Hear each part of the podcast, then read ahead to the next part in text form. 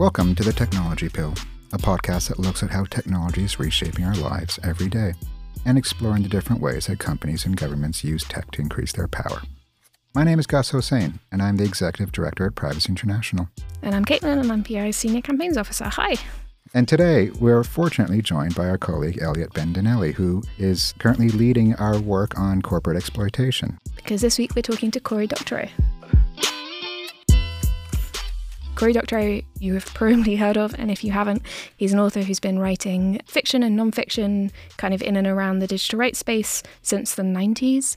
He's worked with the EFF, he helps out the Open Rights Group, and he's currently releasing a book with Rebecca Giblin called Choke Point Capitalism, which covers a lot of the things that Elliot's been working on, both as corporate exploitation lead, but also as someone involved in our project called Working for the Algorithm on the labour marketplace for content creators. Hey, this is Caitlin from The Edit. Quick warning this podcast does involve some swearing, up to and including the F word. If you like a version of this podcast without the swearing or with the swearing bleeped, you can find it on our website at pbcy.org forward slash techpill bleep.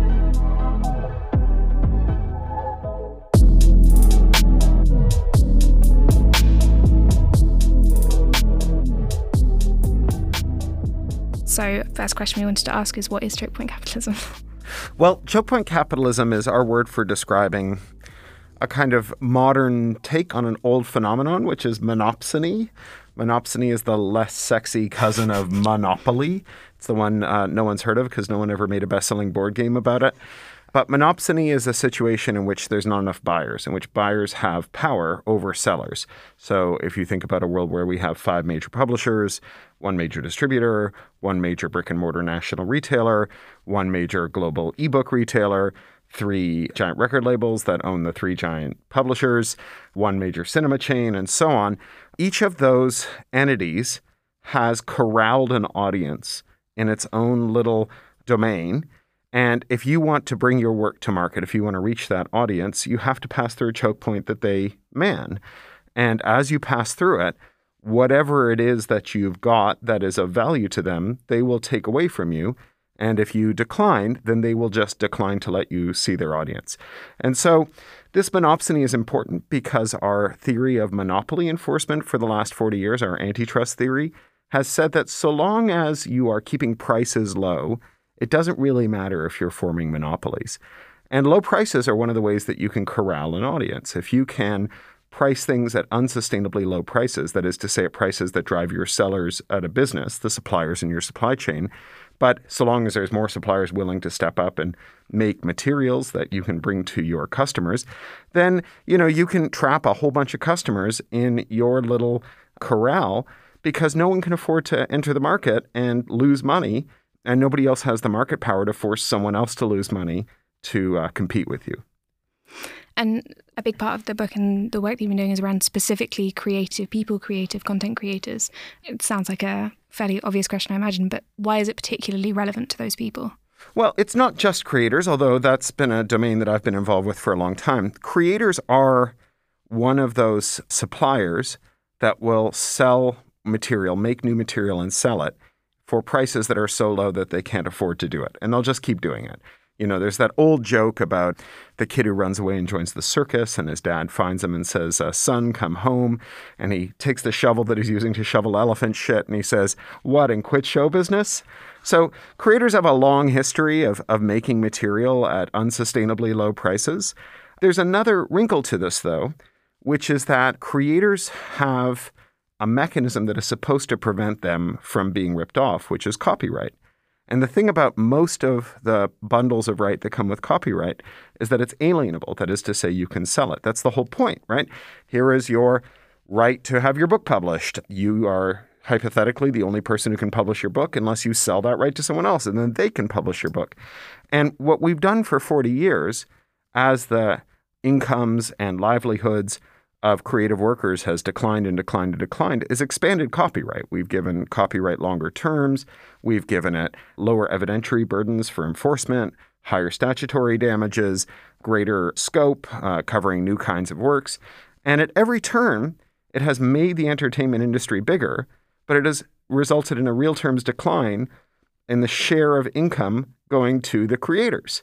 So you can see this operating a bit like a schoolyard where your kid gets bullied for their lunch money every day, right? The bullies are out there saying, Won't someone think of the hungry children? Please give them more lunch money. And the bullies do get richer, right? The more lunch money that you give your kid, the more the bullies get. And while your kid is on the way to the schoolyard, they might feel very rich. But once they get to the schoolyard, they're left with nothing. It doesn't matter how much lunch money you're giving them. So this is, I think, characteristic of a lot of problems in the 21st century, including privacy related problems, which is that it's largely conceptualized as a series of individual problems. People are just making bad choices. And really, what we have is a structural problem. We have a problem where markets have been rigged to line the pockets of intermediaries, a small number of intermediaries, at the expense of the creators who produce the value that makes those intermediaries rich. And the problem isn't intermediaries per se. You know, when I was growing up in Toronto, we had a, a writer, I loved him. He was a local guy, a crank. He called himself Crad Kilodney. That wasn't his real name. And he would publish his own chapbooks of very weird short fiction. And um, he would sell them on the street with a sign around his neck that said things like very famous Canadian author buy my books. For a long time he just wore a sign that said Margaret Atwood. and you know, bless Crad Kilodney and all who sail on him. But uh, not every writer needs to be standing on a street corner with a sign around their neck to sell their books. Intermediaries are fine. The problem is when the intermediary starts to call the shots, when the intermediary becomes the reason for the industry, as opposed to the other way around, where the intermediary is a facilitator to connect audiences and creators. I know we don't want to talk too much about like personal choices versus structural choices, but you've been kind of making an interesting personal choice for a long time in releasing Creative Commons e versions of your books and kickstarting DRM free audiobooks. You know, well, I gotta say, I love the fact that used to ask people to donate to libraries uh-huh. the equivalent of the book value. I thought yeah. that was a well, no, to, to buy copies for to libraries. Buy copies. Yeah, we I facilitated right. that, so I had a list of libraries that wanted copies, and people who downloaded the book for free and wanted to sustain the work and thank me could buy a copy for a library. Schools as well. And that worked great, but it was expensive and unwieldy. Now I do this with the Kickstarter campaign for the audiobook for Choke Point Capitalism. We raised about $100,000 to fund this independent production, pre selling the book, pre selling the audio, pre selling the ebook, selling a few interesting premiums along the way. And um, one of the things we invited our, our backers to do was buy copies for libraries. And then we advertised to libraries look, we have this pool of hundreds of copies of the book in print that we can send to you for free that our backers have bought. Because the thing is, you can't just send books to libraries, right? I'm a recovering library worker. Libraries do not just want books sort of thrown over the transom at them, right? You, you need to work with their collection development people who want the book, who want to accession it because they think that their patrons want to read it. So it's got to be a managed process. Which street corner in Toronto, out of curiosity? He used to stand on Yonge Street. So he used to stand around Yonge and Bloor. He Yonge also used Bloor. to stand in front of Honest Ed's. Oh, he would stand. Honest uh, he would stand across the street from um, the uh, Church of Scientology around uh, Yonge and Wellesley, Yonge in front of the big strip bar there. Uh, he was. He was a remarkable character. There's a great little documentary about him. Oh, he also used to do weird pranks, like he would um, retype award-winning works of Canadian fiction and then submit them under his name to national writing competitions and then publish the rejection letters. Oh, beautiful. That's amazing. Wonderful. He was mad. He was great.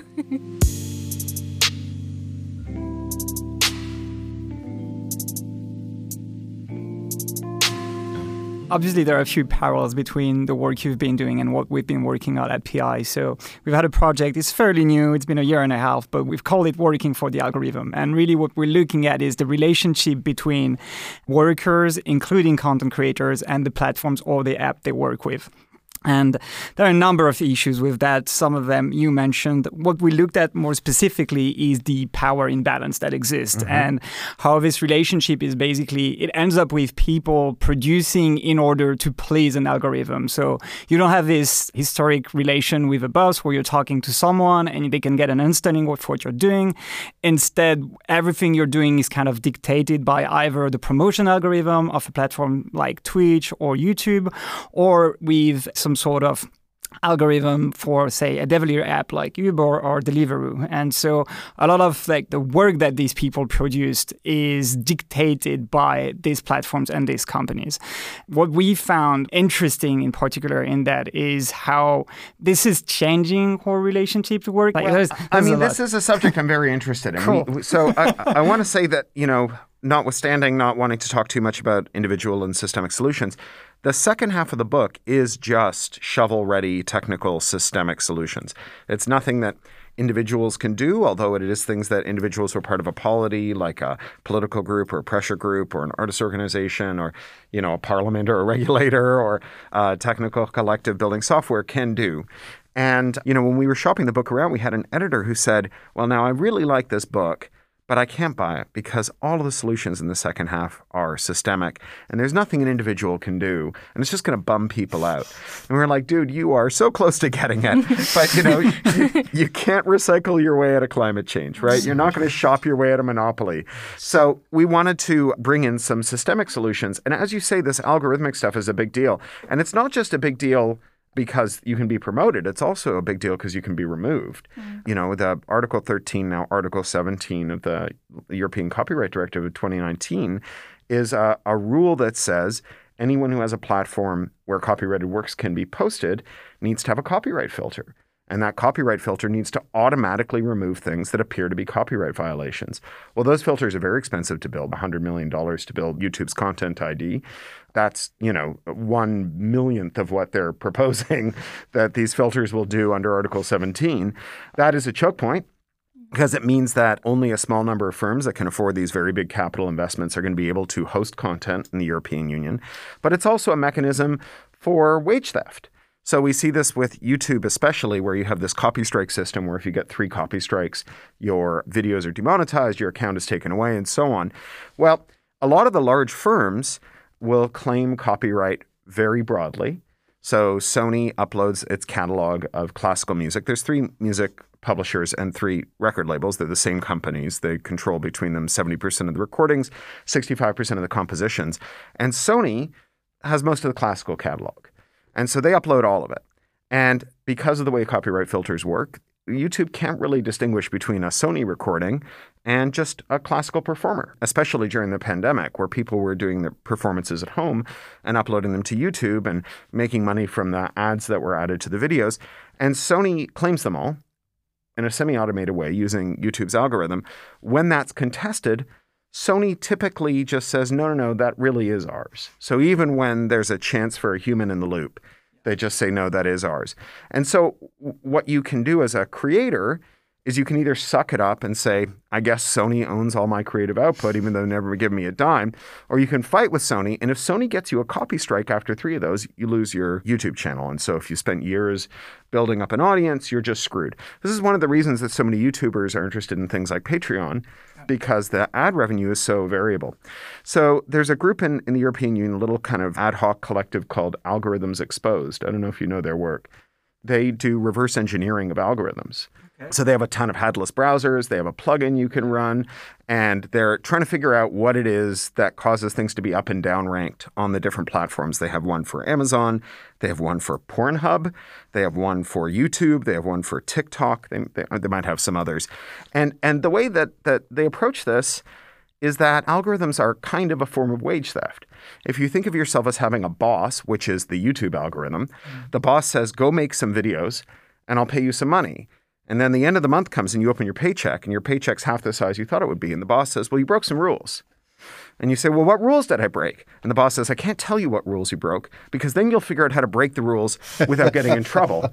So the rules are a secret, but you're going to have to take it from me. You broke the rules, so I took half your money. Right. And so they, they want to help all different kinds of performers figure out how to not get their money stolen, their, their creative wages stolen. One of the solutions we talk about in the book, we call it radical interoperability. At the Electronic Frontier Foundation, where we work, we call it competitive compatibility. It's sometimes also called adversarial interoperability. It's a lot of unwieldy technical terms. But basically, it's securing the right of third parties to reverse engineer and modify existing services. So that's what our Algorithms Exposed is doing, right? They've built some plugins that are built without the sanction of these firms. The plugins sort of modify the way the service works. Every ad blocker is an example of this. It's modifying the web pages that you're using. Same with tracker blockers, any kind of privacy technology generally is this kind of ComCom, competitive compatibility. Competitive compatibility was once, you know, a very core element of, of digital technology development. You know, when Apple was fighting with Microsoft over Microsoft Office, Microsoft Office was like absolutely vital to work in an office environment. All your colleagues were sending you Word documents and Excel documents and so on.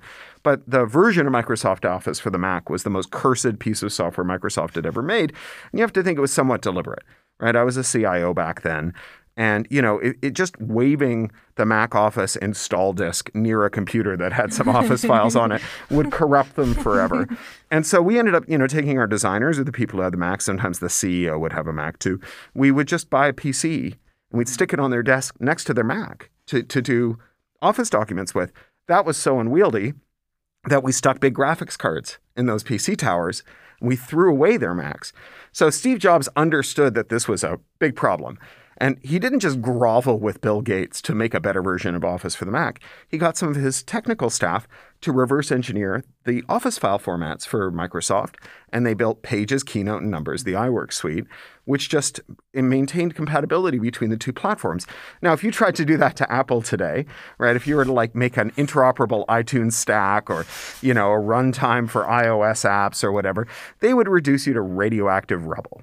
And what's magical about what Apple would do the argument they would use is that it's privacy protection. Oh yeah, they would say we're protecting you, right? Yeah. yeah. that's right, and they do protect you, right? Like iOS has a bunch of privacy protections, unless you're in China, in which case iOS is a way to stop you from installing privacy tools. The problem with the fortress is that it can become a prison. Right. And if you don't get to leave the fortress, the temptation to make it a prison is you know unbeatable right? That's that's how you get prisons out of what should be fortresses that are defending you. And so you know as you say like there are these problems with creators where they're locked into these silos. I think a lot of people who put energy into earning money from twitter are feeling this this week. Yeah. they're worried about their future there. And there is no easy way to take your audience with you if you leave twitter. Yeah. like twitter doesn't facilitate it.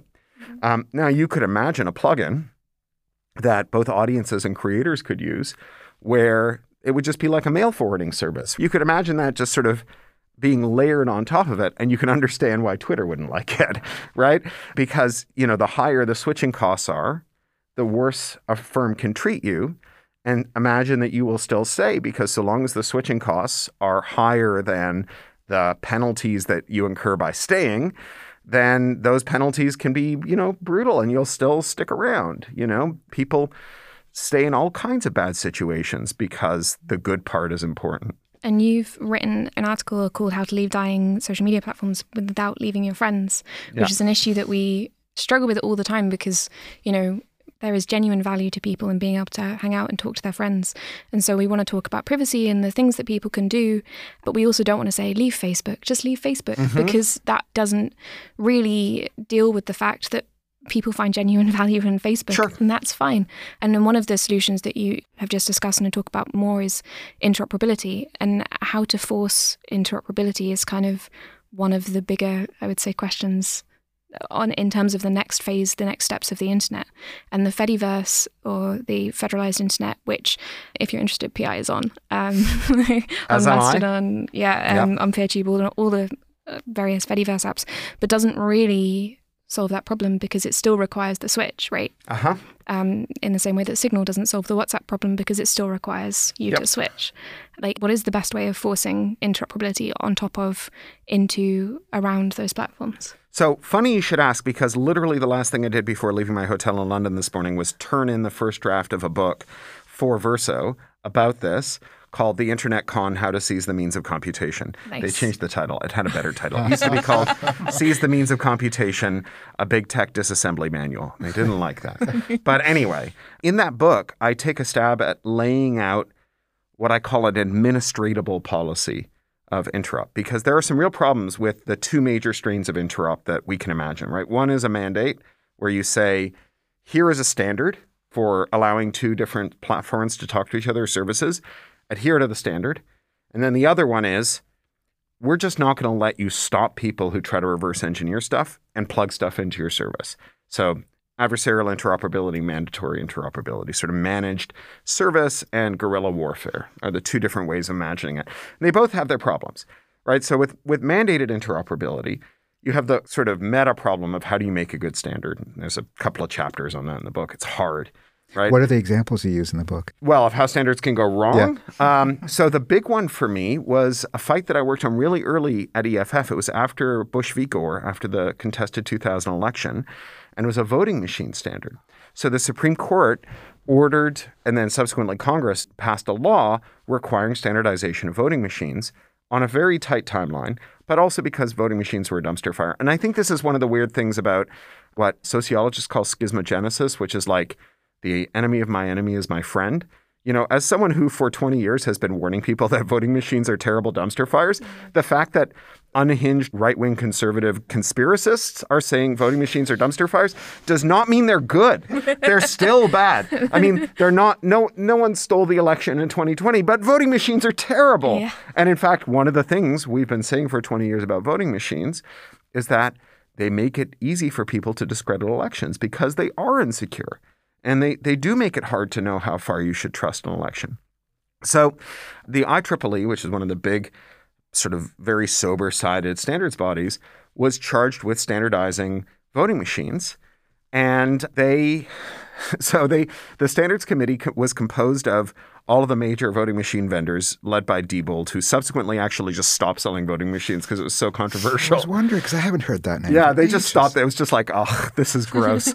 so, so Diebold led the, led this group, and they said, all right, you know what? Standardizing voting machines in time for the next election impossible. So what we're going to do is a descriptive standard, which is to say we are going to describe the voting machines that exist in the field, that is the ones that were the source of all the problems in 2000.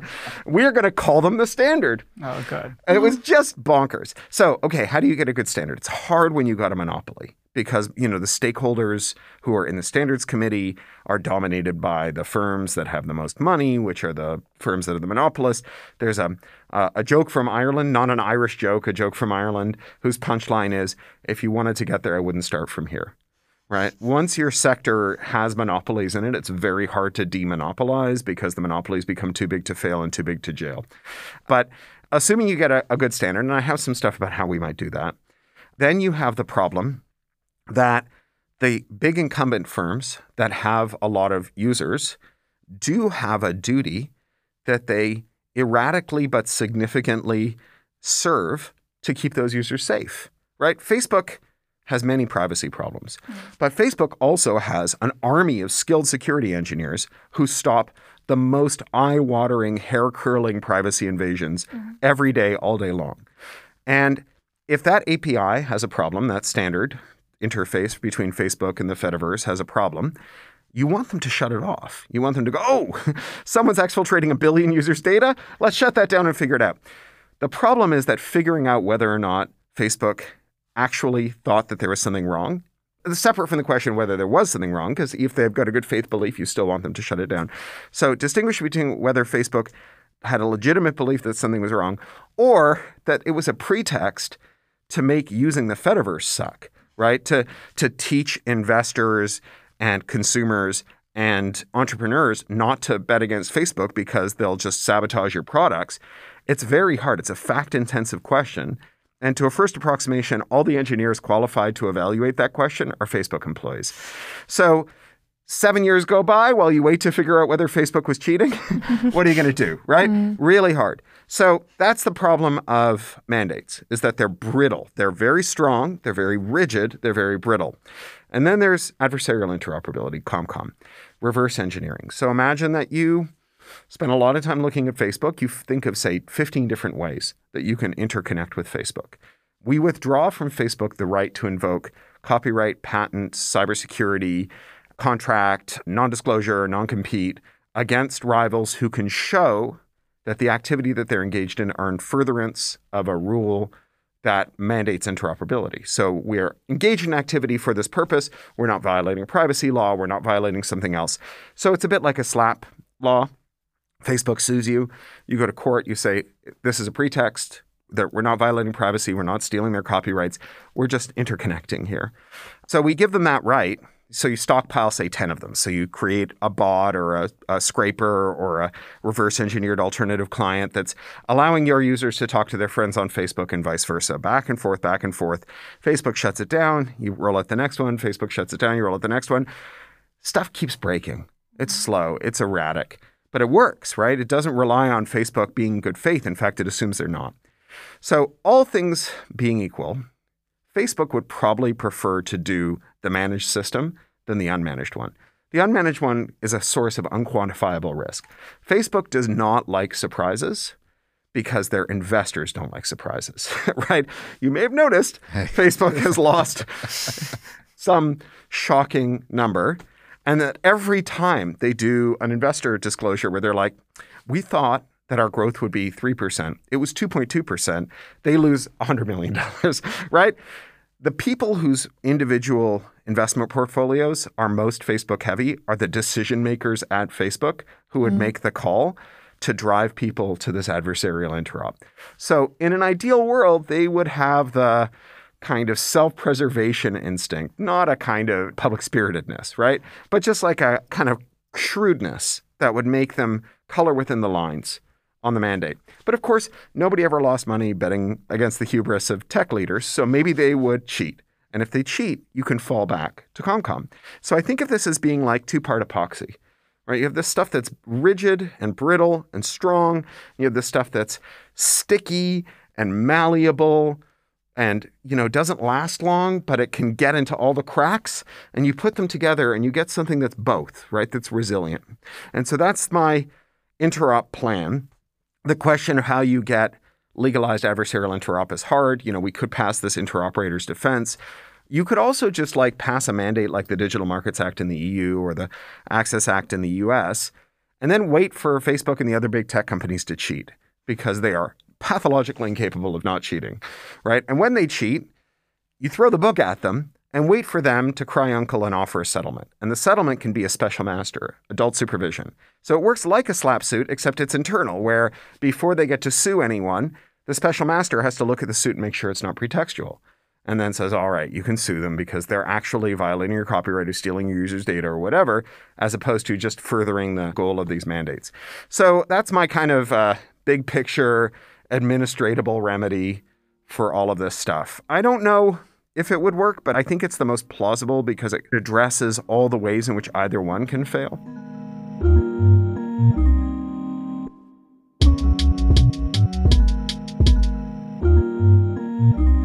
Just to geek out for a second on the issue that so many of us are fascinated by when it comes to interoperability is messaging. Yeah. And what if the competitor is not necessarily open, but it is a state? And so they want interoperability service with iMessage. And we know the problem isn't necessarily protocol, it's identity based and what actually yep. happens, whether it's the pilfering the data or just having other users that aren't authenticated by Apple using it. That kind of breaks something at a different level. So, yeah, end to end encrypted messaging is obviously like an incredibly important domain to be thinking about when we think about interoperability. It does have these network effect drivers. That's how messaging services get so big so quick. Once they hit a tipping point, just everybody has to sign up to them to be on them. You know, if you've ever had a kid who plays a sport, there's often a mandatory messaging tool that yeah. goes with the sport that isn't like dictated by the league, but you just can't get your kid to games unless you're on Facebook Messenger or something. So there are these strong drivers. So the Digital Markets Act, which is the first mandated interop in the West, the Chinese Cyberspace Directive has some mandated interop too, but it's different. It says we're going to do some mandates for all kinds of technology, and we're starting with end to end encrypted messaging. And they say that very blithely. Like, well, this will just be simple. We'll just start here with this easy stuff, right? And I don't think it's all bad faith. I think there's some bad faith. Obviously, governments have fought against end to end encrypted messaging for 20 plus years right? This goes back to the Clipper chip, to the Clinton era. There have been fights over end to end encrypted messaging and the idea that people shouldn't be able to have secrets that governments can't intercept. And so some of this, I'm sure, is being driven by those same elements. It would be naive to assume that they kind of looked over what their colleagues in the competition bureaus were doing and said, well, you know, technically that's not national security, so we should probably keep our fingers out of it right? That it would just be ungentlemanly to involve ourselves, right? It just seems that I think we should operate on the assumption that at least some of this is being driven by that. But I also think that if you are the median bureaucrat of you know uniform density on a frictionless surface in a hypothetical universe you probably have never experienced federated social media like you don't remember usenet you were never on fidonet but every day you take your german sim phone turn it on in brussels and send a text to your dutch colleague who's on holiday in spain and it just works right? Interoperable messaging is a thing you do all day long. Now, SS7, SMS, they are goddamn dumpster fires. They're so bad.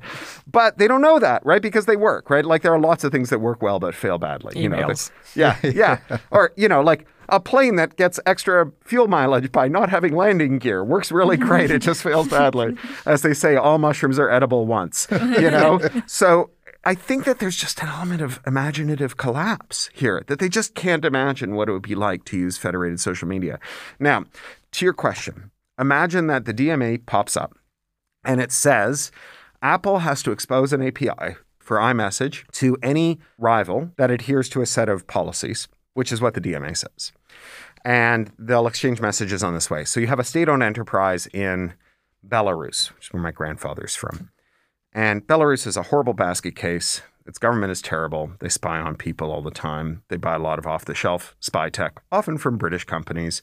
And Belarus joins so that, for example, its diasporic population, people like me, when they're talking to their family in Minsk, are sending messages that the government can intercept. So, this is definitely a risk, right? It is a risk that can be moderated by either party by saying, please just use iMessage, right? Don't use Belarus message. Don't use B message, use iMessage. It's also a risk that you could imagine heading off at the API level by Apple saying, we cannot get assurances from Belarus that are credible that it is adhering to the rules about how it handles these messages. And so Apple, hypothetically, under the DMA, could deny access, right? The API access in these mandates always comes with some regulatory limits because it's not just that a government could do it. Cambridge Analytica could, rather than using an ad API, could just use an interoperability API to do all of the things that it did. So I think that that's the right answer. It's not a great answer. It still has a problem. And I think it's worth thinking about the, the changing enforcement regimes of national networks over the last 20 years, where the first times that you had companies from the West, from quote unquote free countries, that acceded to surveillance demands, it was because they felt like they needed to have a sales office in country in order to maximize the revenue that they would get, for example, from being in China. So Yahoo, this was Yahoo. And it wasn't that they couldn't make money from China, right? It was that the way that they would maximize the revenue from China was by having people on the ground. And what that meant was that there was someone you could arrest. And so Yahoo then had a reason to comply with the rules because otherwise their people would be rounded up and stuck in a gulag. And you know, you saw Google briefly put some people on the ground in China, then get hacked by the Chinese government, and then say, actually, we're going to move our people to Hong Kong and we're going to have a nearby sales office. We're not going to have an in country sales office.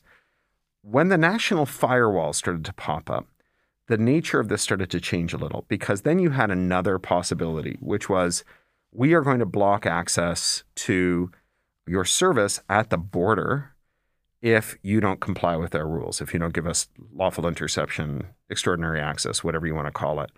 And that's when smaller countries started to get in, the, in on the act, right? It was countries that were not so big that there was a reason to stick a sales office there. You could afford not to maximize your revenue and a, you know, a Ethiopia, say, relatively low population, relatively economically poor you could stick an office nearby if Ethiopia had a lawful interception rule. But if Ethiopia says that we're going to block you at the border, then you get much more compliance nexus, right? Much more compliance reach.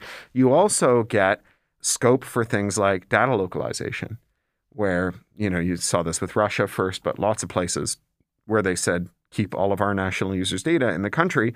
And GDPR GDPR. And, and I was going to say some of this was couched in the rhetoric of privacy washing, right? You know, the European Union has data localization. Why shouldn't we? That's clearly consistent with human rights. There's nothing facially inconsistent with human rights about data localization. Otherwise, the European Union couldn't do it, right? And it's true to a point, but also the reason Russia wants to do data localization is not the same reason many of the governments in the European Union want to do it, though not all of them.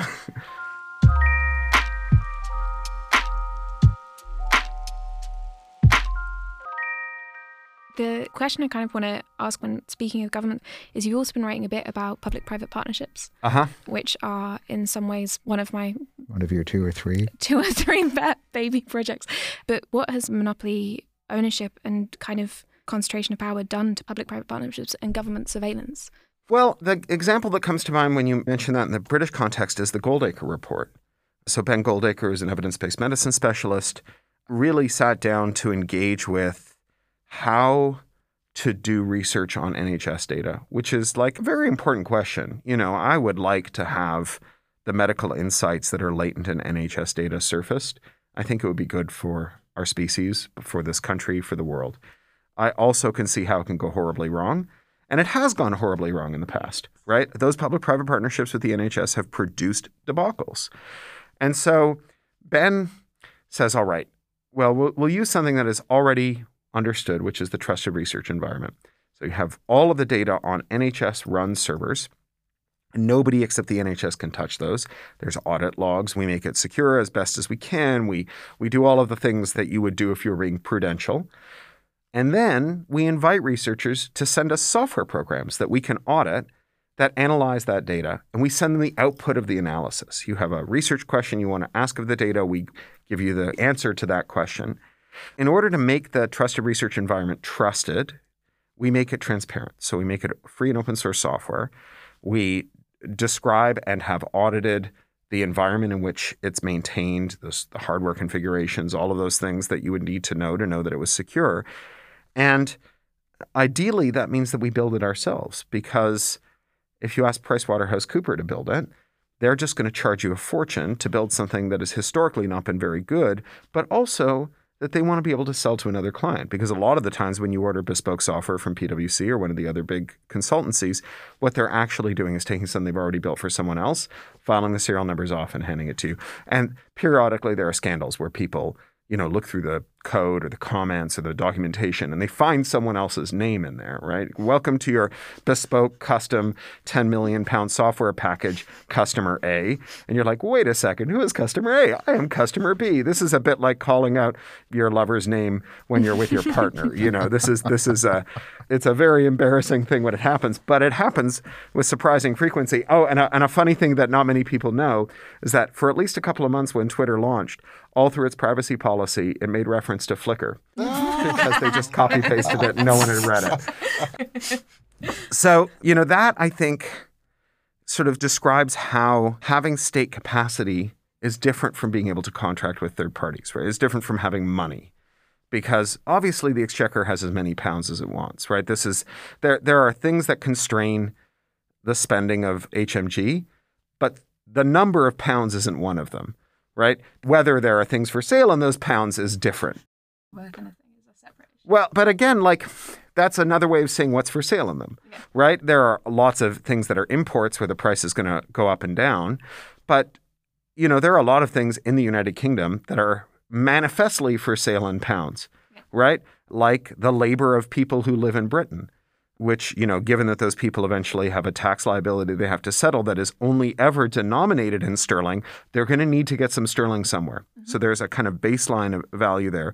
So developing that capacity within HMG and not having to wrangle with a big five consultancy is key to doing things like figuring out how to save millions of people's lives and deliver healthcare more cheaply because otherwise people aren't going to opt into this package because they're not going to trust it for very good reasons. They're not going to trust it. Which is something that is demonstrably true because the last time they tried to do anything with NHS data, everyone went, wait one second, you've implemented this in a way that is crazy and no one trusts it. And we're opting out. Exactly. Yeah. Yeah. yeah. I mean, the other way to do it is to eliminate privacy laws, right? And to mm-hmm. eliminate consent. And then you can just do it by fiat. I mean, you can, but then it comes back to if bad things happen to you when you give your data to your healthcare provider, how bad does your health have to be before you see your healthcare Indeed. provider? And how full are your disclosures? Yeah. Do you tell them if you have a drugs problem? Do you tell them if you are depressed? Do you tell them if, I mean, we have this problem in the US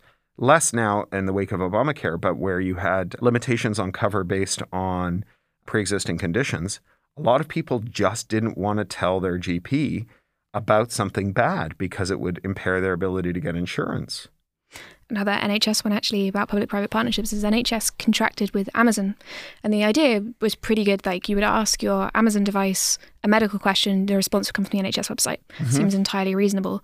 I think we asked the NHS for the Amazon contract and it came back heavily redacted yeah. on the basis that Amazon has, I can't remember what it's called, corporate privacy. You yeah. know, yeah, yeah. Commercial confidentiality. Commercial, Commercial confidentiality. confidentiality. This happened with the BBC as well. So the BBC, when I was on The Guardian, the BBC did a DRM deal and they gave testimony to Ofcom explaining why they wanted to have DRM on publicly financed material. And Ofcom said they could do it. And they redacted the publication of the rationale, right, of the stuff that the BBC told them. And I knew it was bullshit. and I procured a copy of the unredacted material and published it in The Guardian. And it was bullshit. right? But it was cloaked in this corporate confidentiality. And it's interesting because this is an area where public private partnerships can actually do good, is where procurement rules can enforce policy. So we were talking about interoperability before. One of the things that we could do for interop is say, no public money will be spent on technology unless the vendor promises not to block interoperability. This is a very old and honorable procurement principle.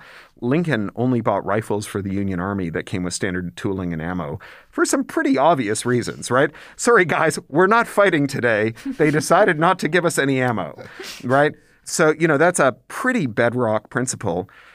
During the uh, 2008 election campaign, Obama, you may remember, did these fireside chats on YouTube, and they were very popular. And when he won the presidency, YouTube was very anxious to have him continue them, but he said, well, it's the privacy questions of the data acquisition that Google does make it impossible for me to do this. And they said, no problem. We are going to build a parallel infrastructure. It's called YouTube No Cookie. So, or no cookie YouTube. I, I can't remember which one it was. But if you prepended no cookie or appended no cookie to YouTube before the COM, you got a parallel website that looked and acted exactly like YouTube, but did not load or set a cookie. And and that was available for every video on YouTube. And I, I think it's no longer there. So around the same time, the NHS put Facebook like buttons on disease pages, on, on illness pages, which again, not a terrible idea in as much as you might want people to be able to stick it in their stream, right? That was what the like button was for. I have just found out that I have incipient cataracts and I'm going to like it. And that way other people can know and they'll know what's going on in my life and whatever. It'll show up in my stream. The problem is that those like buttons are ongoing, continuous, non consensual telemetry. Every time you land on a page that has a like button, it is generating data for Facebook, whether or not you click it. Or have a Facebook account. Or have a Facebook account. So the NHS could have said to Facebook, give us a no cookie like button, right? A button that only works when you interact with it and not otherwise. You know, the story that Facebook wants to tell and the other big tech companies want to tell is that they cannot be decomposed. That there is no Facebook without surveillance, right? There's no Google without surveillance. You know, some guy with a long beard came down off a mountain with two stone tablets and said, Larry, Sergey, stop rotating your log files and start mining them for actionable market intelligence, right? That's not true, right? It is an optional bolt on to search. And the way that we know this is that Google was the surveillance free search engine. Mm. Yeah. And same with Facebook. Facebook was the surveillance free alternative to MySpace. Right? So you could run these companies not on a business level, but on a technical level without the surveillance. The business questions are separate and frankly not our problem because they're not charities. Right? If they want to be given according to their need and we'll take from them, and then we take from them according to their ability, they should find some venture communists to back them because if they're going to be backed by venture capitalists, they're going to treat them like capitalist firms. And if they make us an offer that's not good, we don't have to accept it. We can resist that offer. But also, Google's first advertising product was contextual advertising. It was like Google search. It wasn't relying on all the tracking that that's right. Do. Yeah, yeah. It was it was content based ads. It was selling keywords. Yeah. So you know, the separability is really important because the problem with Facebook isn't that the people that you love are there and easy to message. The problem is that they spy on you comprehensively from asshole to appetite, retain the data and exploit it in every conceivable way and leak it like crazy and are a terrible firm, right? But like the part where you're talking to your friends is good. And you know, one of the things about interoperability is it's a way to go a la carte instead of prix fixe. I will take the magazine content you're serving, but not the tracking beacons. You know, if we are, I, I, don't like the term, but if we do have an information economy, an information economy has to include bargaining. It can't just be, you know, fiat offers. You know, you, you walk through the door of the shop, the shopkeeper reaches into your pocket, takes out your wallet, counts out as much money as they think is fair for your visit, and then puts your wallet back in your pocket. Right? There's got to be some bargaining. And, you know, the way that you bargain is by blocking the parts of the technology that you don't like. You know, when, when the web was young, there were these pop-up ads. The pop-up ads were really obnoxious. They would spawn multiple pop-up ads when you went to a page. They would be one pixel wide and one pixel deep, and they would run away from your cursor and they'd autoplay music and they do all kinds of terrible things. And the way that we got rid of them was not by legislating against them. It was by having pop-up blockers show up in browsers by default. And, you know, once pop up ads became invisible, they became undesirable to advertisers. You know, no, no advertiser went to a publisher and said, I demand that you serve ads that no one will see. And so that was the end of them. So, you know, we got different ads. We got ads that were differently invasive, less invasive in some ways, more invasive in others. And what we didn't get was the ongoing negotiation that would have found an equilibrium different from we just spy on everything all the time forever. So, something I find really interesting about that is when it comes to online advertising, how the entire ecosystem has switched and has transformed to accommodate these big tech companies. And so, we've done a lot of work on ad tech at PI. And over the past few years, we've talked to companies that are trying to reinstate contextual advertising. So, uh-huh. advertising that only works on the content of the page and they're trying to make it the big thing, showing that you can make as much revenue as a publisher. Yeah. It's privacy protecting and so on and so forth.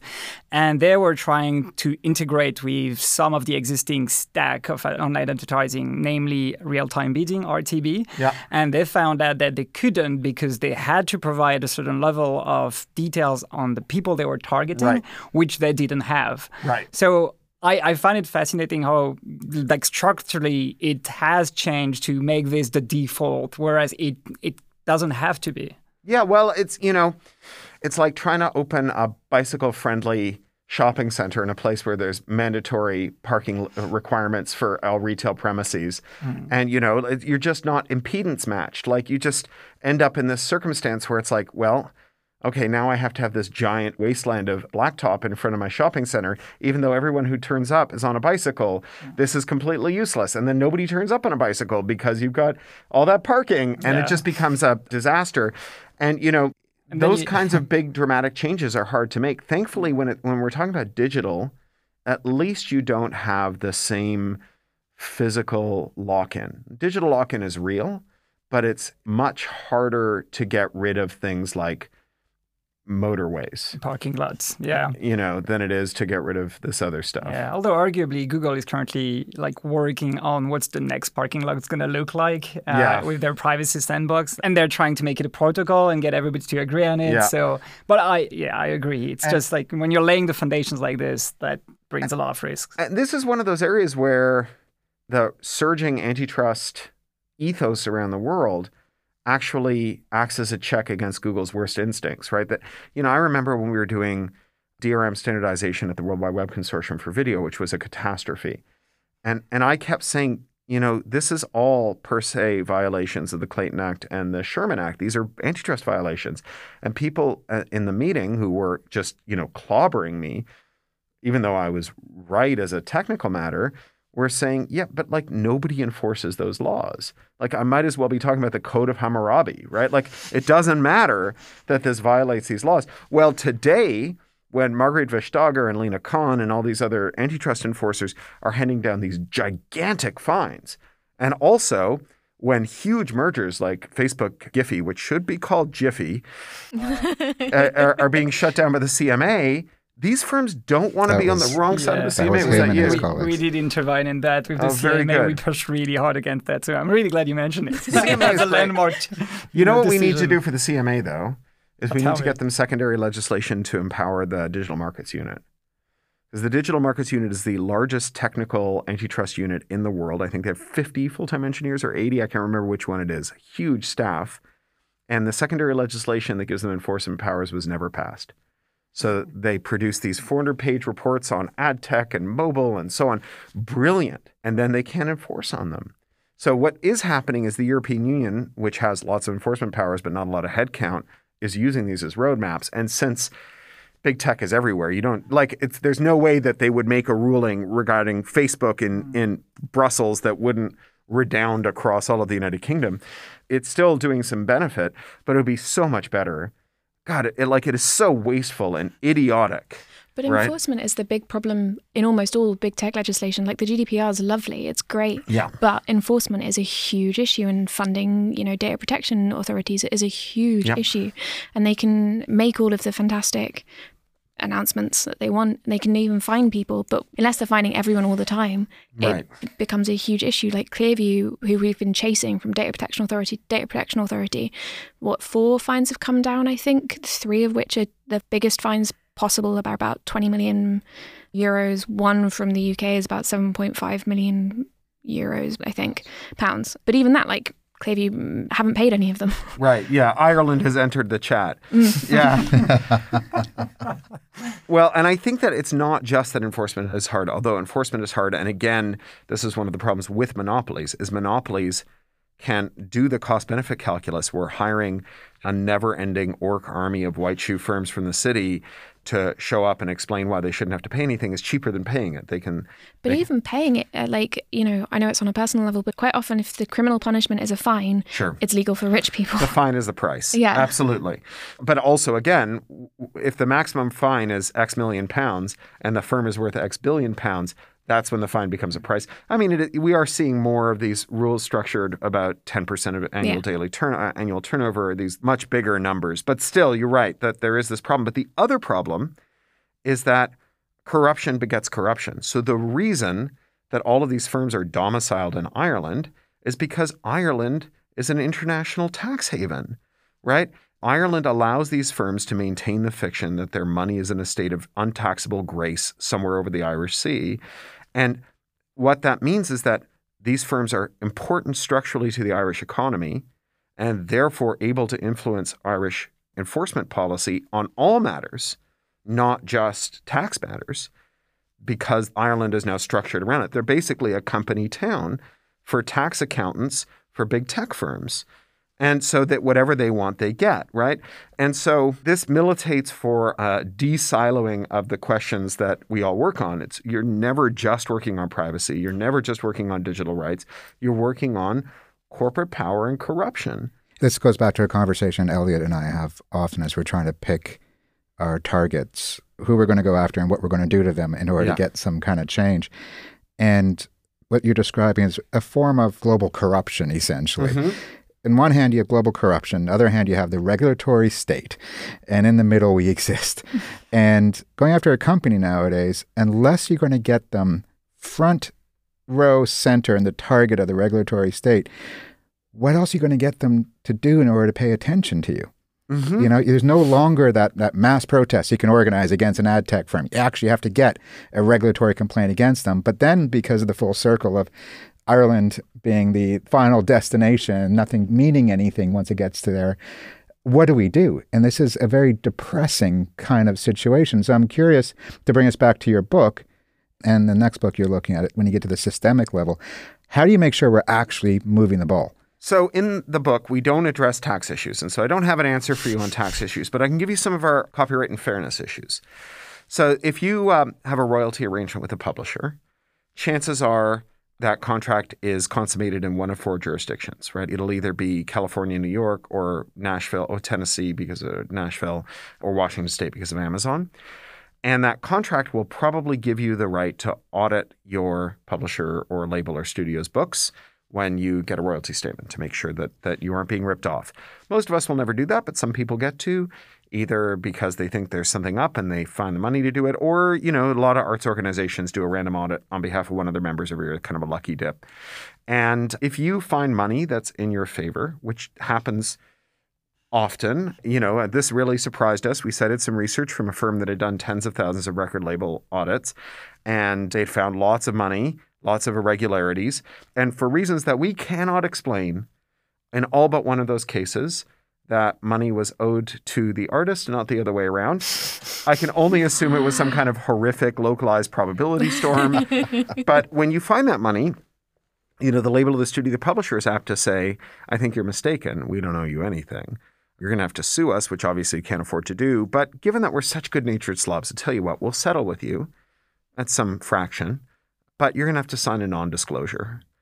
And also, your auditor is going to have to promise not to work for anyone else who wants to audit our books. This is like the um, guy who suspected a murder saying to the forensics team, guys, dig anywhere in the garden you'd like, except for that corner. I'm very sentimental about it. but anywhere else, you can just go and dig. And so what this means is that you don't get to go to people who are similarly situated, who've had their money stolen, and say, here's where the money they stole from you is.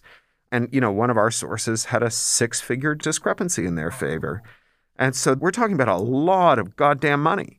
And because contract is a matter of state law, and because we're only talking about four states, if one or more of those states were to pass a short bill that said, as a matter of public policy, non disclosure is not enforceable when it pertains to material omissions or errors in royalty statements that were down to the detriment of someone owed royalties for creative work, those four short bills would put more money into the pockets of more creators all over the world because that's where the contracts are consummated than all the copyright term extensions of the last 40 years combined. So that's the kind of structural change that I'm talking about, right? Passing state bills is not easy, but it's a lot easier than, say, reforming the Irish tax system. Like another example is the FTC can now order algorithmic destruction. Yeah, that's really cool. Yeah, That right? is really cool. The fruit of the poison tree, Mm-hmm. right? I mean, again, I don't know how you administer it. I mean, I guess the way that they're planning to administer it is by having such stonking fines that they assume companies will do it because the cost of failing to do so is so intense. But I'm sure you saw the inside look at Amazon's data handling practices. So Amazon just like the part of their like rapid product development project is that they let anyone internally, any team, clone the full database of all user transactions and PII. And they have no audit log. They don't know who's got the data. They've had tons of insider attacks. They get people selling data to rival merchants. They get people selling data to stalkers, governments, whatever, right? Like all kinds of really ugly stuff. And for them, I wonder how, amidst all this chaos, they would ever figure out whether or not they were doing it. I mean, I think this is probably the case generally with privacy law that firms that have no privacy auditing, no privacy tools, suddenly find themselves on the wrong side of a compliance rule and they have to refactor their whole business process from the bottom up, which, you know, can feel onerous. Like it's one of the things that makes it possible to pass and then administer a rule is whether or not it's onerous to enforce. But on the other hand, prohibiting people from using asbestos is a very onerous rule at a time in which it- asbestos is everywhere. in my house. Yeah, right. Prohibiting landlords from letting out homes that have asbestos is also very onerous, but like eventually we just do it, right? Mm-hmm. You know, if if you are in business selling radium suppositories and we ban radium suppositories, you're going to have to really rethink your business from the bottom up. It, that's not a reason not to from the bottom up. That's not a reason not to ban radium suppositories. I mean, the hole in the ozone layer is closing because of massive Right. regulatory change and action. Right. It works. I mean, it just sucks if you're selling terrible fridges with terrible gases Yeah. that are destroying the ozone layer. Bad hairspray cans. Yeah. Mm. And one of the things actually we've been getting more into, even though, you know, you tell people we're getting really excited about procurement rules, we're getting mm-hmm. really into national level procurement. But procurement rules are one of the really interesting, 100%. outdated, terrible ways that it should be fairly, or in theory, in a lot of ways an open goal for change.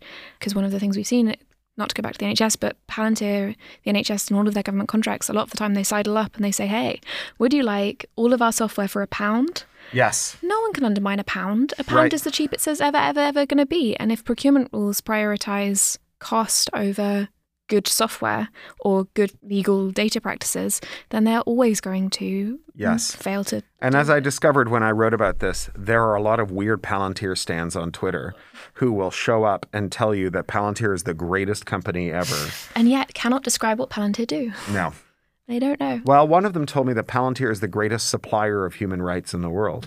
Oh, wow. Also, that they killed Osama bin Laden. Wow, those uh, are interesting claims. Yeah. Uh, it's, it's good to know where who you call if you've got a purchase order for some human rights and you want to get it filled.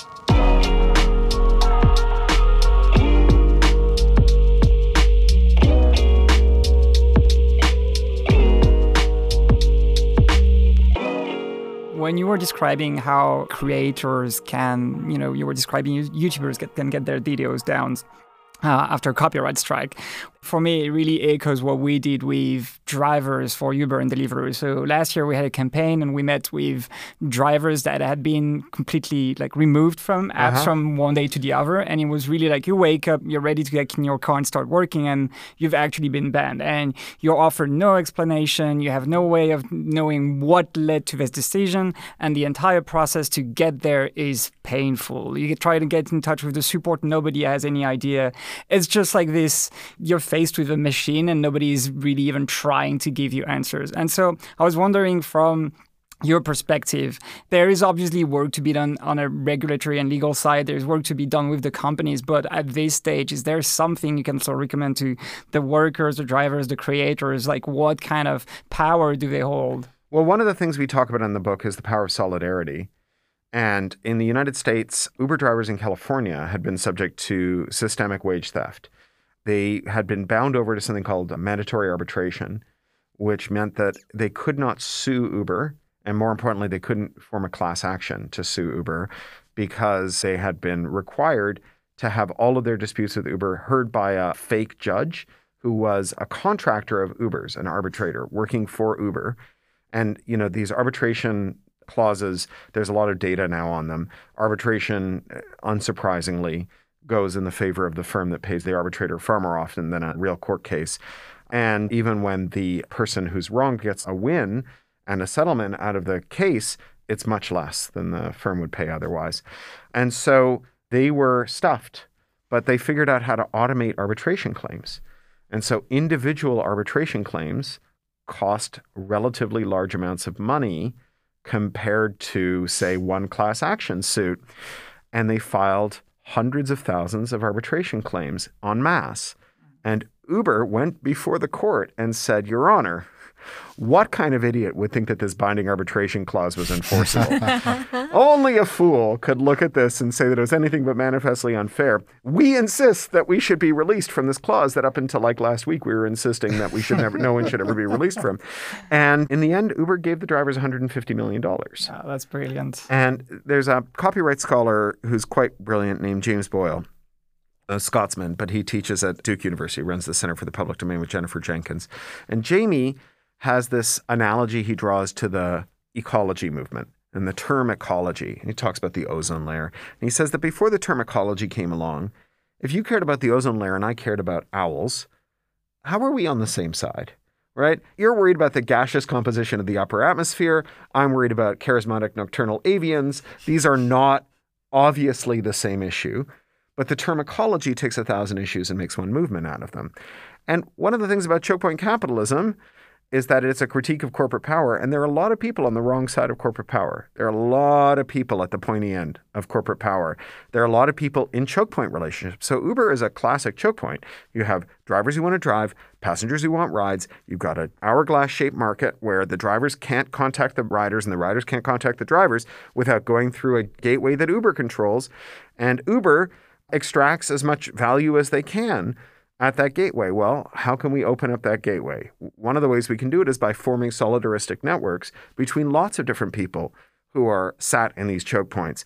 So you have people who are modifying algorithms for creators, but in Indonesia, you have this rise of these things called Tuyul apps, which is studied by a woman. Her surname is Qadri, Q A D R I, uh, doctoral researcher. We'll find it. We'll add it to the description. She's she's terrific. And Tuyul apps are mods for gig work delivery apps. So like some of them are very straightforward. They're like you're older and the type is too small. Here's the thing that lets you make the type bigger. But some of them are much more profound. So the dispatch apps won't assign you a ride at a train station unless you're right out front. When the trains come in, it's too crowded up front. It's really dangerous. So the drivers have GPS spoofers for their dispatch apps. They wait around the corner, they tell the app that they're at the train station. And then when they get a ride, they zip in, they zip out. It's actually much safer. It's better for the passengers, better for the mm-hmm. drivers. The drivers know more about what's going on than the people who are designing these apps. And the same is going on with things like algorithm modifications for creative workers who are on these platforms. It's the same notion, the same tool set, the same skill set, the same ethos. And you could imagine that between labor organizing, technical cooperatives, that there's some crossover there where, where they could help each other figure this stuff out and also help each other do things like automate arbitration claims, you know? So you said your publisher said, or a publisher said, that the lack of individual actions or individual things people could do bum them out. yeah. But joining these movements for systemic change are individual actions. That's true. The thing that you can do as an individual is figure out how you can become part of a group. exactly. Yes, that's right. And then work with a group. Yeah, and write letters to your MP, congressperson, representative, local council, board of education, you know, all the way down, all the way back up. And more importantly, get involved with a group that is running letter writing campaigns. So it's not just one letter that your MP gets. I mean, speaking as someone who lived in a labor safe seat forever and wrote lots of letters to Meg Hillier, who is my MP, who just would basically send a letter back going, you know, thank you very much, go fuck yourself. Uh, I've, I've received many. yeah. I've read your letter. I disagree. Here is why I disagree. And also, fuck you. Yeah. Yeah, exactly. Right. So these people, you know, like it's one letter isn't going to change their mind, but lots will. And this mm-hmm. was the lesson of the SOPA, you know, melt the switchboard thing where we put 8 million phone calls through the congressional switchboard in 24 hours and melted it down. And congressmen who'd sponsored a, a bad bill lined up on the congressional floor to denounce that bill as a terrible piece of legislation that had their name on it.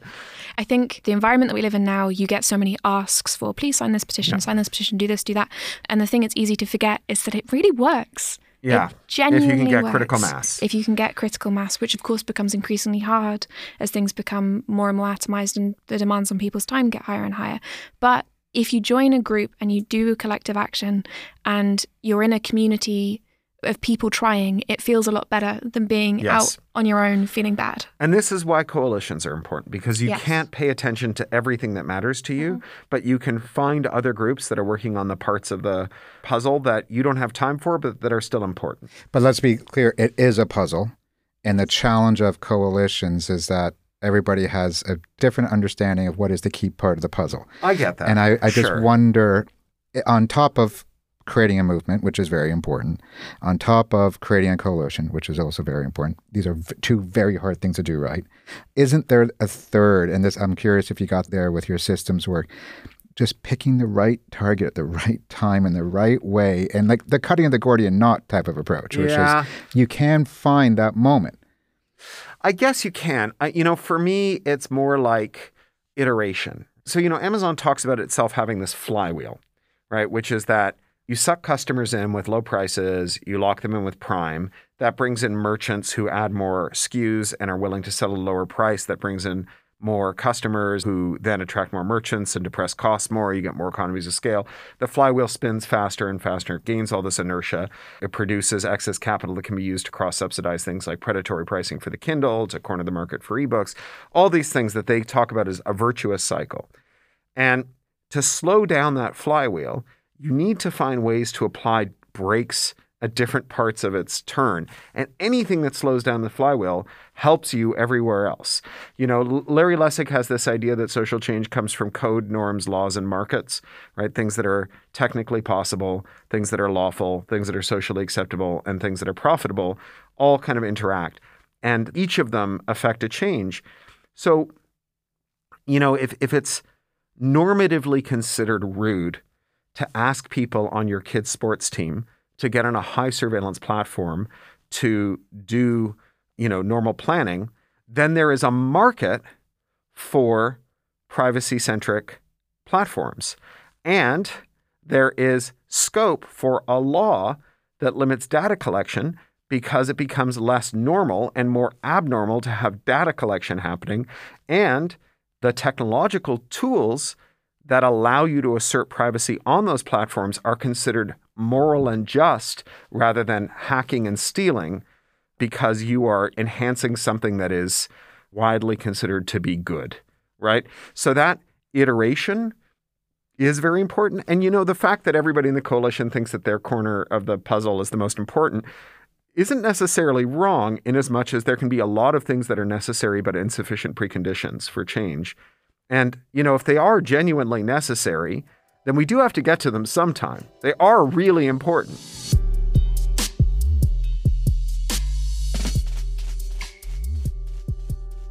So you've been writing and working around digital rights issues for over 20 years now. Yeah. Is there anything that you didn't expect to still be talking about now? Yeah, actually, that's the the the um, fights over over story. lawful interception and crypto bans. I have a standard article I used to post with a title like "Oh oh fuck, not this bullshit again," and it was just a picture of like a face palming person that I found on Flickr that was Creative Commons licensed, and it was just like explaining what it means to ban working encryption in national borders, like what it would actually entail mm. how far reaching that mandate would have to be. And I can't believe we're still talking about it. I guess the other thing that I'm baffled that we're still talking about is copyright filters. No. Although I can see why it's because machine learning snake oil grifters have convinced credulous idiots that you can make working copyright filters by sprinkling AI on them. Like Axel Voss from who is the rapporteur on the copyright directive, who said, "Of course, an AI can tell what a meme is and what isn't. Just type meme into Google image search, and you'll see that Google can tell what a meme is and what isn't." Ugh.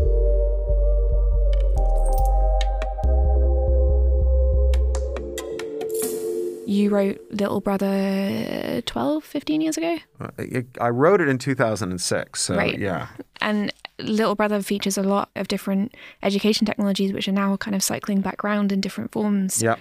And one of the questions that occurred to me was a lot of Latin American countries have public procurement rules for schools around open source technology, Mm-hmm. whereas America or Europe, they don't have the same emphasis on open source. Right. And obviously, open source doesn't solve all problems, but Yeah. open source helps, right?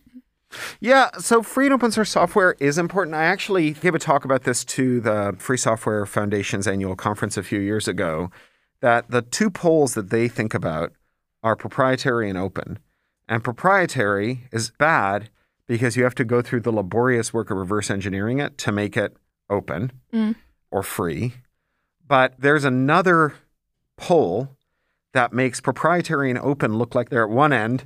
And the thing that's at the other end is technology that's illegal to reverse engineer, Right. which is technology with digital rights management, technology where you have tortious interference with contract theories that prevent you from reverse engineering parts of it, or technology where there are patents involved and so on. There are ways to overlap different regulations to make it sometimes a, a jailable offense, right? Bypassing DRM in the US carries a $500,000 fine and a five year prison sentence for a first offense. And so that is like so much worse than anything else. And I think that our focus on free versus unfree has taken our eye off the prize. And moreover, it has promulgated what I think is like incorrect and maybe dangerously incorrect idea that it is transcendentally hard to reverse engineer and replicate unfree software, unfree technology. That like only a sorcerer could do it unless you have the sources, unless unless someone gives you the code. Nah. No one's going to make alternative firmware for an Alexa or whatever. And it's just not true. right? It is like it's a lot of work. It could be capital intensive. You know, if you if you look back to kind of the foundational fights of free software movement, they're not about the fact that people like Richard Stallman couldn't write his own printer drivers, right? It was that he had stuff to do. And literally, the paper tape with the printer driver had been locked in a drawer so that he couldn't change it, so that he could make it do what he wanted. And so instead of doing the stuff he had to do, he needed to replicate the printer driver, right? And it's a lot of work. And he had other things to do with his time. So he was like, if we're going to have to figure out how the printer driver works, we should just do it once. We'll all share that printer driver, mod it however we want. No one will ever lock it in a drawer. Mm-hmm. And somehow over the years, that has become, unless the sources are available, no one will ever be able to make a compatible product or service. And I, I just don't think that's right. I do think that it's good for software to be free and open. But I think that far more important is for firms to abjure the right to use the courts to prohibit people from reverse engineering their tools. And this came up in the World Wide Web Consortium when they were standardizing digital rights management, which shamefully the BBC was on the wrong side of. And what had happened was that Netflix and the studios had said to the consortium, we are not going to support browsers anymore. We're just going to be in apps unless you standardize DRM because the browsers were getting better and better at preventing software from reaching into the operating system and doing stuff that was adverse to users because that's bad. But DRM is adverse to users. Mm-hmm. And so the sandboxes that the browsers were operating in were not able to do things like lock the user out of recapturing video and audio that was playing in the browser. Because in order to do that, you have to go very deep into the operating system. And so they said, we need to standardize a way that browsers can effectively break out of their sandboxes and go straight to the lowest parts of the operating system and boss the user around, right? Like prohibit the user from doing things the user wants to do. And the World Wide Web Consortium was like, if we don't still have streaming video in browsers, the browsers will become unimportant. And then that will be the end of the web, right? Everything will become apps. And so, you know, again, these are very concentrated sectors. The studios are very concentrated. The browsers are very concentrated. The DRM companies are very concentrated. The streamers are very concentrated. And they all got together and they said, we are going to ram this through. And so the W3C has this policy that if you're on a W3C committee, you have to promise not to use your patents to attack people who implement the standard your committee is developing. So, you know, it's just it's it's there are lots of different versions of this at different standards bodies, but it's really important that standards be freely implementable.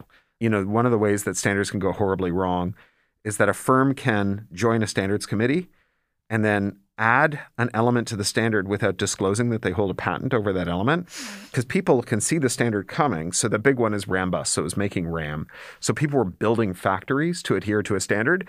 And then like once the standard published and the factory was done, they said, surprise, you're all going to have to pay us rent. To, to operate your factory, right? So this is really important. So we said, all right, you've got this IPR, you've got this IP rights policy that says you can't use the legal rights that you get from the government to stop people from implementing the standard. One of those legal rights is the right to stop people from reverse engineering the content module to make new ones. We should have we should expand the IPR policy at the W3C to say that if you have one of these anti-circumvention rights, you won't use it to clobber people who implement the standard, which is very consistent. And they said absolutely not. And so then we tried narrower and narrower versions. So we tried you should be able to do this for the purposes of accessibility. Because one of the things that they said is this is going to be more accessible than any of the video streaming tools that currently exist, which it was. And we said, okay, it is more accessible, but there are some accessibility features you don't have that you could have right now that you've just chosen not to implement. And there will be other ones in the future, right? So, like, we worked with um, Dan Kaminsky, who sadly died during COVID, but Dan was a legendary security researcher and hacker and one of the things that he built was a tool that would assess which gamut you could see in if you had color blindness and then shift all the colors in a moving image into a gamut that you could see. And the first time he did it for someone, she cried because it was the first time she'd ever seen a movie in true color, right? In colors that she could see. That wasn't in there. That could have been in there, but it wasn't. And it could have been implemented by reverse engineering the content module, but they would have prohibited it. And then in the future, you could imagine that maybe machine learning systems would catch up to doing descriptive tracks. Right now, they're nowhere near close enough. Or doing captioning, which they're much closer to, but still not there on. Yeah. And, you know, doing that processing was not a thing that you could do without changing the content module. Or, you know, in terms of things that you could do right away, people who have photosensitive epilepsy can have terrible seizures triggered by movies. I had a friend who had four grand mal seizures in a row while watching Netflix and was then hospitalized. And that's really easy to solve with software. You yeah. just look ahead and you say, oh, well, here's a thing where you see the gamma strobing a lot. I'm just going to either cut that sequence out, dampen it, warn the user, pause. I mean, there are like a hundred ways you could manage it, and the user could choose based on their idiosyncratic photosensitiveness. But none of that was implementable. And so we said, let's just have that, right? Immunity for people who reverse engineer the DRM to add accessibility features. They said no. So then finally, apropos you guys, privacy, right? They said, um, you know, one of the things that this is going to do is implement a strong privacy sandbox that is stronger than anything any of the video services are doing, which it did. And we said, okay, but what if it's got defects? Right? There's no way to provably make something secure. The only way to make it secure is to subject it to third-party scrutiny. What if someone finds a defect and the firm that made the tool threatens them with criminal or civil action if they disclose to users that the privacy promises that they've made aren't true, which is a thing that happens all the time. We at EFF defend those programmers, those coders all the time. And again, they said no. And so this is the way that standards can get in the way of things, but also the way that standards could have been used as a lever to force something open. Standards is one of the things we're exploring as part of like future work on edtech is how to best utilize standards to make mm-hmm. education technology work good in the context of you know children's private data and very right. very very small children the number of weird education technologies that are being sold as like hey this will help toddlers. Right. Education technology for toddlers. Right. You want to be collecting sensitive private information on the learning about toddlers, but also as toddlers pass through. It's not even school; it's kindergarten, it's right. nursery. Pre-K, yeah. On on how they're learning, I guess the alphabet. Right. And you want to collect that data and keep it for potentially their entire life. I mean, you can see how, again, back to the NHS, mm. uh, a research program that did that might make a difference. My mom is a pedagogist whose mm-hmm. doctorate is in early childhood education. She oversees doctoral candidates. They sometimes do studies on things like that. Yeah. Right? But the idea that it's just being done willy nilly. And again, to go back to the W3C thing, the, the other thing I wanted to add is that from a free software traditional analysis, the problem with this code is that it's unfree, that it's not open. But what we were arguing for was something that was that was m- much more foundational, which is the right to make it free without going to prison, mm. right? And I think that if we can't agree that you should have that, then the rest kind of goes out the window. Yeah, and it comes back to undue corporate protections, right? Like companies don't need or shouldn't need in a reasonable, you know, market economy and a, even a functioning version of capitalism, whatever you feel about capitalism, the capitalism described by you know, Friedrich Hayek of John Keynes, Adam Smith set the standards of what capitalism is and in theory should look like. It's not the version that they described either. Yeah, I think that's right. And, you know, back to procurement, I said, you know, Lincoln would only buy rifles with interoperable tooling. It's a lesson the military's forgotten. I don't want the American military to be better, but boy, is there some low-hanging fruit there. So so a lot of the aerospace programs in the US they use these primary contractors, these giant firms. This happened under um, Obama. The, there was these shotgun weddings where they said there's just too many of these big aerospace contractors for us to manage. You're going to have to all merge down to four or five, which just a terrible piece of policy anyway. So those big primary contractors, they have this ecosystem of secondary contractors that they source parts from. Big private equity funds have gone through these secondary ones and found all the single source suppliers where like there's a widget and they have the patent on it and they're the only ones who make it and it's used somewhere in aerospace, and they've bought those firms and they've rolled them up. And then they offer those parts at an enormous discount to the primary suppliers so that there are as many of these parts as possible in the things they sell to the US military. But when the US military orders spares, they come at 10,000% markups. And so it's it's like again like what congressman or congresswoman or senator could not stand up on the floor of the legislature and introduce a bill to curb this, denouncing this, and arguing that the American military is too important to have these ridiculous games played with it and not not score points. Like mm. it is amazing that we have these these really easy kind of red meat issues that you'd think would be such an easy sell politically where they're just sitting on their hands like they just they just don't want the easy win you know i kind of want to go uh, just like i want to go smack them around and say like look this is like y- rather than grandstanding about idiotic things like you know whether there's a drag queen story hour at the library or whatever take an issue that like your right-wing conservative base will go Jesus Christ, that's terrible. We should like pillory those motherfuckers. Promise them that you're going to do it and then like just reap the political gains for God's sake. Yeah, the things that should be easy, the things that feel like they're just so simple, and you can't get people to like just just think about it for two seconds, please. We're giving you a gift. Yeah.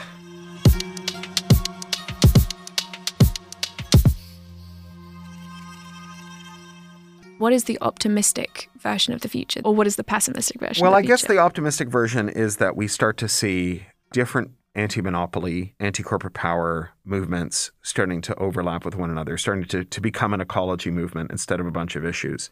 Even in small ways, if we were to see that, that would be gigantic. The fact that there's so much cross border cooperation on antitrust at the regulatory level is very interesting. You know, the Competition Markets Authority linking arms with the European Commission and the Federal Trade Commission. It's really cool.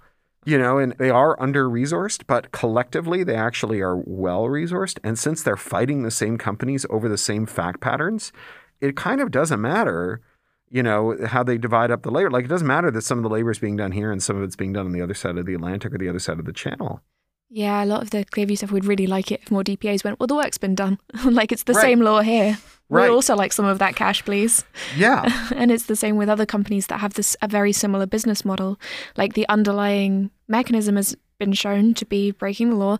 To copy and paste the verdict. To go Right. after the next one. Like get that cash. Can can you not incentivize people to do private actions?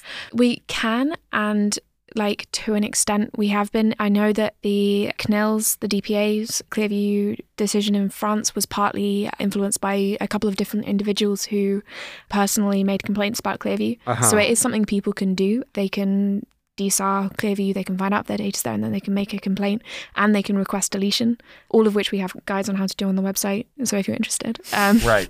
but they're not easy in a lot of ways.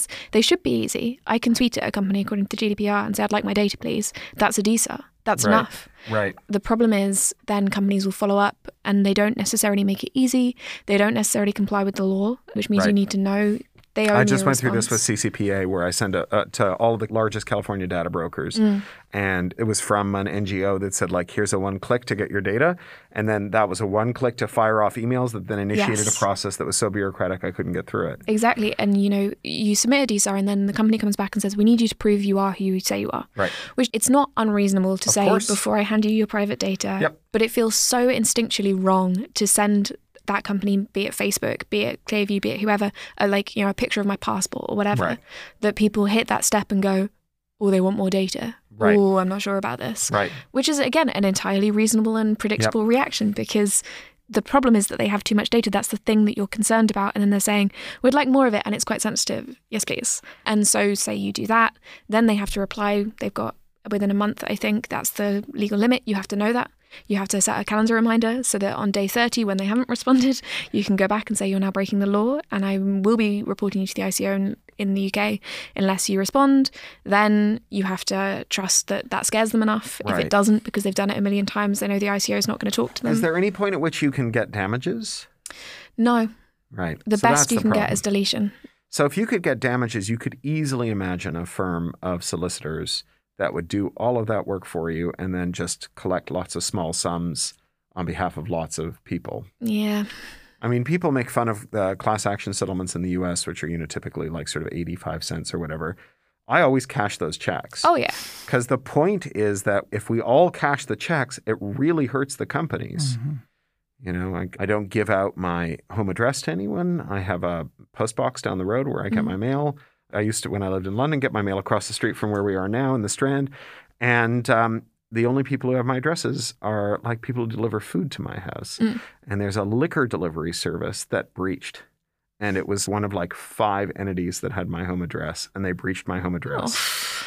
And, you know, I got 87 cents, but I, by God, cashed it. and there are class actions that people have been putting together or thinking about and you know have been recruiting for. We've talked to legal firms that re- Mhm. do recruit for the class action. But then you know class action in the UK when the GDPR was moved into the Data Protection Act in the UK the Data Protection Act 2018 I think article oh Jesus article 30 a or something like that is the is the provision that allows for a company to represent people even if they don't know that there's been a breach of their privacy. Mhm. And it was when I was working at the Open Rights Group actually, um, and we were big into trying to implement this particular article because the problem with big privacy breaches is mostly you don't know they've happened. Right. Even people like us, like even massive privacy nerds, don't always know when and which website and data they've been breached because there are so bloody many of them. Yep. And so it's really, really important that that groups like org at the time like pi are able to take on regulatory actions on the behalf of people who don't know you're taking them on their behalf Yeah. and that wasn't implemented in the uk Ugh. we got i think a promise to come back to it and that was the best It's we got out there in limbo with the Digital Markets Unit secondary legislation exactly yeah and there are all these small small things that could make things so much better that are very frustrating but yeah Yeah. Ah, me. Yeah Well, is that the happy ending? I think so. It could be the happy ending. There's probably a happier ending. Well, pretty well, I mean, that, a the happy ending. ending is that there are big changes afoot, right? Yes. That antitrust, which is foundationally, you know, like uh, again, everyone says their thing is the most important thing, but it, the way that you make companies small enough to, you know, force them to do other stuff like not destroy the planet with carbon is by making them small enough that they are regulatable, that they're not too big to jail and not too big to fail. And that's what antitrust is for. And the resurgence of interest in antitrust, the bipartisan resurgence, the bihemispheric one, you know, the Chinese cyberspace law is full of amazing antitrust stuff. You know, that is very exciting. And what's interesting about the Chinese cyberspace law is you have wankers like Nick Clegg running around saying, well, if we do antitrust, then who will keep Europe's cyberspace safe from China? And then you have Xi Jinping saying, like, these companies are not representing China abroad. They're representing their shareholders abroad. Jesus Christ, they're going to put their leadership in a gulag. Like, you know, not that I want anyone put in a gulag, but, you know, But data rules in China are so interesting. One of the first places to say facial recognition in classrooms, no thank you, mm-hmm. China. And Yeah. people, you know, China's obviously government relationship with data is very different and very specific. But when it comes to private companies, yep. China's legislative environment is much more interesting and less permissive than people seem to think it is. Yep. They were the ones put their foot when uh, Alibaba tried to do an ICO and raise money and go public, and they were like, "Just nope, you can't do this." They also blocked merger with fintech companies. They're actually quite good at preventing companies from Oh, getting yeah. too big and and, And the cyberspace regulation prohibits firms from taking actions to block interoperability for the purpose of competition. I mean, again, I'm not going to whitewash the Chinese state. Uh, It's an authoritarian, illegitimate state. But this is all to say that if the reason we're not going to blunt corporate power in the West is because we're worried that Chinese corporations are projections of Chinese soft power abroad, we should look at the relationship of the Chinese state to those firms because the Chinese state does not trust those firms and does not treat them as their emissaries and actually treats them as their rivals. The driving engine of capitalism is, in theory, innovation, and innovation in capitalism is supposed to come from competition and a free market. And if you want to say Chinese companies, Chinese soft power scare me, then the best way of getting ahead of them would, in theory, be like making sure companies stay ahead of them through innovation. Well, you know, back in 1982 when they were finally breaking up AT&T after 69 years of off and on trying, there was this argument that AT&T needed to be spared breakup because it was America's national champion and it defended the American tech industry against a uh, far eastern Asian power, authoritarian military belligerents who stole the ideas of Americans and made cheap knockoffs called Japan. and actually turned out that AT&T's major project was preventing Americans from buying and using modems because modems let you provide services for yourself that otherwise they could charge for. And once AT&T was broken up, we got the commercial internet which, say what you will about it, was certainly a source of American soft power abroad for the next 40 years. Yeah, I think we would keep going for about a million years. So we should we should end here Yes. so that so that we can free you back to your actual Indeed. life. But thank you so so much Thank for your you. time and thank, you for coming. Uh, lovely to see you. Thank Lovely you. to meet you. Cheers. Yeah. awesome. Thanks for Um, your work here and your work with org. I- Thank you. I, It wasn't for found- very long. I I, know, helped found yeah. org, so that was exciting to hear.